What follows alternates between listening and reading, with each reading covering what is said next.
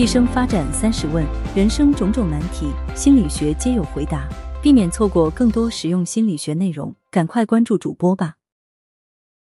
元宇宙时代第七章：另一个令人疲惫的世界。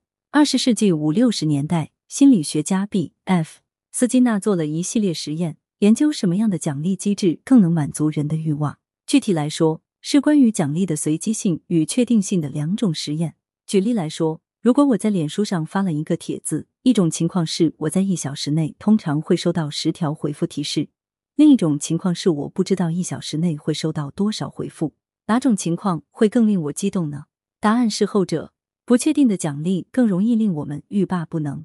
同样也是出于这个原因，相比能够保证百分之二固定收益的储蓄账户，股票虽然有可能让我们血本无归，但是对我们却具有更大的吸引力。事实证明。许多赌博成瘾的人经常表现出的一大心理问题，就是对不确定性奖励的痴迷。我们在类似脸书这样的生命日志元宇宙中发帖后，会期待什么？是朋友的评论或点赞。假设你更新了一条状态之后就去开会了，半小时后发现手机中出现二十条脸书的消息提示。如果通常情况下你只能收获十条评论或点赞，那么在这么短的时间内收到二十条消息，便超出了你的想象。这时你会非常好奇，到底是谁给了什么样的回应？生命日志元宇宙通过类似斯金纳实验中的随机性奖励机制，挑动着人们的神经。我们从元宇宙中获得反馈的速度比在现实世界中快得多。如果你得到升职，把这条消息发布在脸书中，祝贺会迅速纷至沓来，远比在线下告知家人与同事之后收获祝贺的速度快。就这样，元宇宙又一次触发了我们自身的奖励机制。进一步激发了我们对赞美与认可的迫切渴望。在元宇宙中，人与人的交流以及人与系统的交流，都是基于响应的及时性与奖励的不确定性进行设计的。在社交媒体上发布信息之后，你是否有过这样的想法？为什么这次评论来的这么慢？以前反响比这个好多了，这次就这样了吗？与真实世界中的交流相比，我们对元宇宙中的交流怀有更大的期待。可随之而来的自然包括更大的失望与焦灼。在前面所说的例子中，如果你在开会时就迫不及待的想提前查看收到的二十条消息，那么可以说元宇宙已经在消耗你的精力了。你是否玩过光荣公司开发的游戏《三国志》？该游戏中的人物均是书中能征善战的历史英雄人物，每个英雄人物都带有各自的属性数据。可以对他们的指挥能力、战斗技能、智谋水平、政治谋略以及领袖魅力按一百分为满分进行排名。在体育赛事类的游戏中，通常会使用世界各地的真实运动员作为人物形象，每个运动员的能力也通过数字统计值来体现。据说，许多运动员会为游戏给自己设定的能力参数而倍感压力。足球运动员米西巴舒亚伊对自己在足球游戏 FIFA 中过低的评级感到不满。甚至还多次通过社交媒体联系这款游戏的开发商 EA Sports，要求对方提高自己在游戏中的统计值。巴舒亚伊曾经发帖开玩笑的说：“就算为了给游戏中自己的角色提高属性值，他也得更加努力的踢球。”在现实世界中，他真的在球场上贡献了不俗的成绩。于是 EA Sports 最终在游戏中提高了他的技术统计值。如果在现实世界中，我们真的需要在头顶或胸前带一个显示屏。把我们的能力水平全部用数字量化表示并显示出来，会是什么景象？如果上班族佩戴的显示屏把他们的业务规划能力、文件编写能力、领导决策能力与解决问题的能力用数据标示出来，又会是什么景象？在元宇宙中，所有事物都通过数字来表示与管理。当我们在元宇宙中碰到其他玩家或 NPC 时，查看他们的数据似乎是一种非常高效的了解对方的方式。但如果想到自己在别人眼中也不过是一些数字，恐怕我们也会觉得很不受用。在职场中，用工作评估与绩效表中的数据来衡量我们，已经令人非常不适了。如果现实世界中需要把这些数据戴在头上示人，想一想都会让人不寒而栗。试想有一个像韩剧《天空之城》或《夫妻的世界》一样的元宇宙，你希望剧中角色的头上显示哪些能力数据？成就、社会地位？爱的能力还是可信程度，这些数据类别会严重影响我们全面了解一个人的能力。当我们看到的是一个人的成就值与地位值时，就会忽略这个人的其他特点，一旦我们开始用数据衡量每种能力，就很容易仅凭细微的数据差别过早的对人盖棺论定。尽管元宇宙中许多事物通过数字化的呈现，有效提高了信息的传递效率，但它同时会导致交流中出现以偏概全、浅尝辄止的遗憾。最终，我们还是会为其所累。为什么亚马逊值得惧怕？元宇宙近在股掌之间。亚马逊最赚钱的业务是什么？许多人认为亚马逊最主要的利润来源是亚马逊商城业务，因为这是提到这家公司是人们最先想到的内容。其实，亚马逊的业务涵盖了很多领域。包括网上商城、订阅服务、线下零售门店、亚马逊金牌会员服务以及亚马逊云服务 （AWS）。通过多元化的业务领域，亚马逊二零一九年的总营业收入达到两千八百零五亿美元，相比上一年同期的两千三百二十九亿美元，增长了百分之二十一。营业利润从二零一八年的一百二十四亿美元上升到二零一九年的一百四十五亿美元，同比增长百分之十七。AWS 是亚马逊的一项云计算服务。如果你习惯于使用 Naver 云或谷歌云硬盘，可以宽泛的把 AWS 理解为专门服务于大型企业的一项类似服务。当然，AWS 在规模与使用上与服务于个人用户的 Naver 云或谷歌云硬盘有所不同。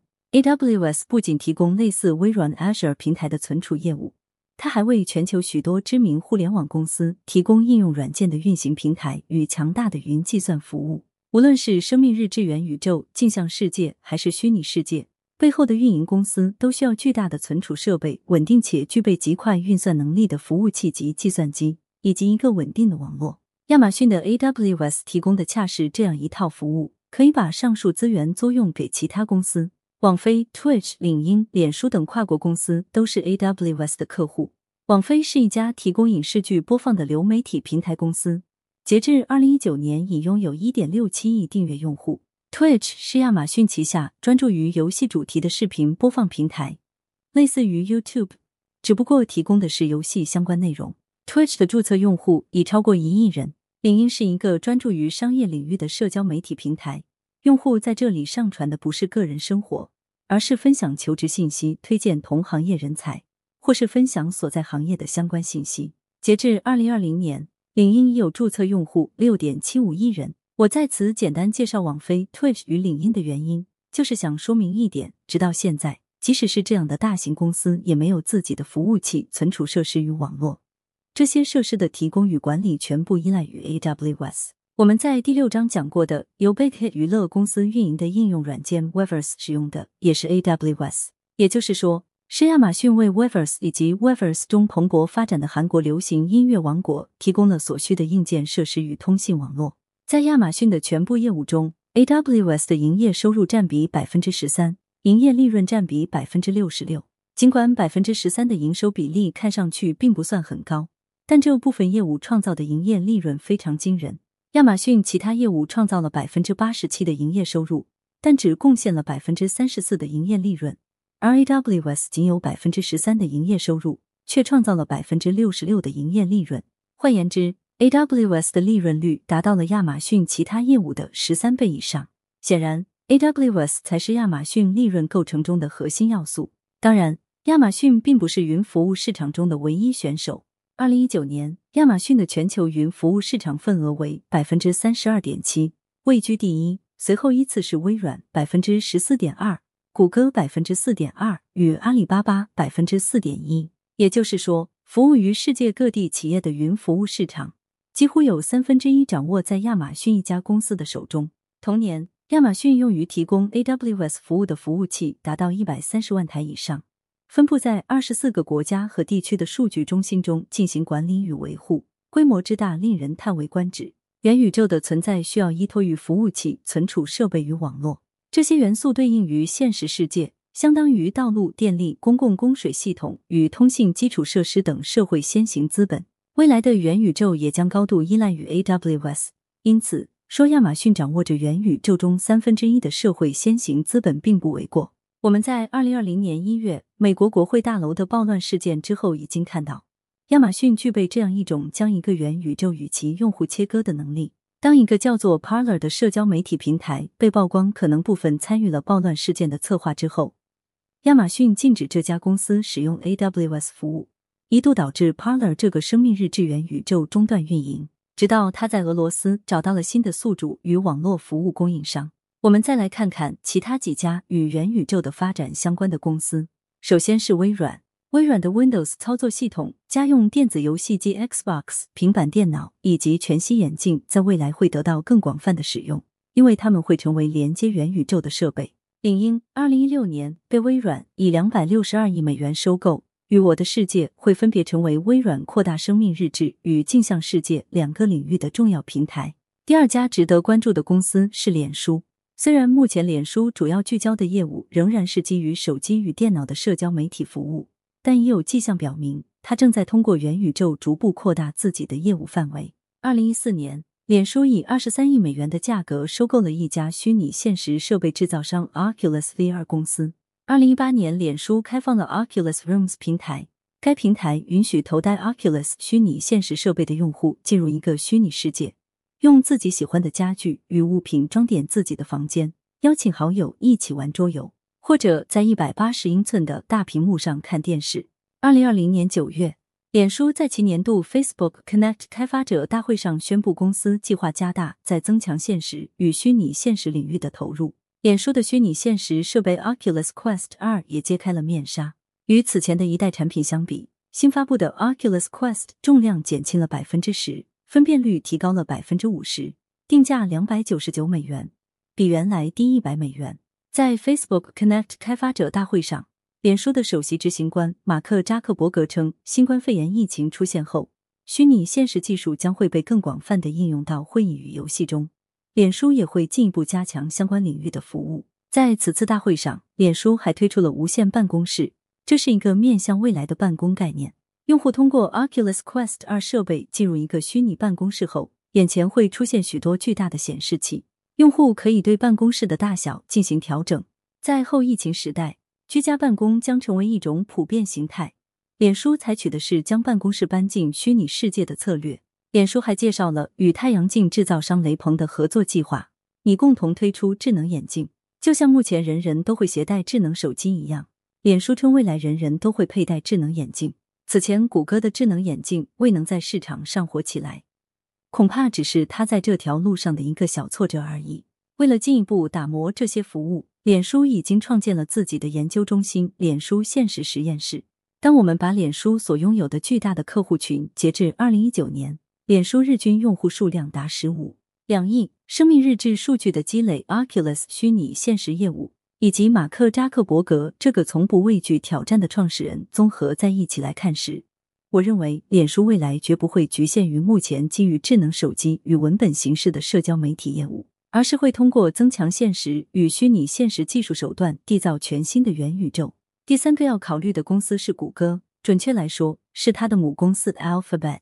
尽管这家公司此前推出的谷歌智能眼镜未能获得成功，但它一直在努力将谷歌的生态系统与我们的日常生活以及国内环境关联在一起。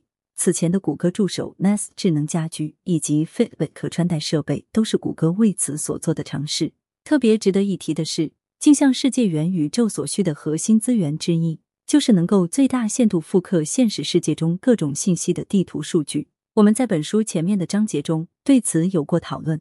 全球大多数镜像世界的运营公司所使用的地图均由谷歌地图提供。在提供地图数据的过程中，谷歌会密切关注和记录每一个镜像世界中发生的事情。从本质上来说，谷歌提供地图，各个公司与机构通过地图信息建立不同的镜像世界，而在这些镜像世界中，千百万用户的活动数据最终通过谷歌地图回传给了谷歌。最后。我们还需要考虑游戏公司，如果想要元宇宙呈现全进入式的视觉效果，尤其是增强现实与虚拟世界元宇宙，游戏公司开发的图形技术非常关键。我们应当紧密关注 Unity 技术公司与一博游戏公司。在目前游戏开发所需的三 D 图形引擎市场中，这两家公司的实力无可匹敌。特别提醒的是，一博游戏正是我们此前提到过的游戏《堡垒之夜》的创造者。另外，中国公司腾讯的动向也值得关注。从营收规模来看腾讯是全球最大的游戏公司。基于其强劲的财务状况腾讯已经大比例入股或收购了全球许多顶尖游戏开发公司的股权比如易博游戏暴雪公司育碧游戏软件以及拳头游戏公司。随着元宇宙的发展游戏公司影响力的扩大腾讯的地位将会更加稳固。感谢您的收听避免错过更多精彩节目赶快点击订阅和关注吧。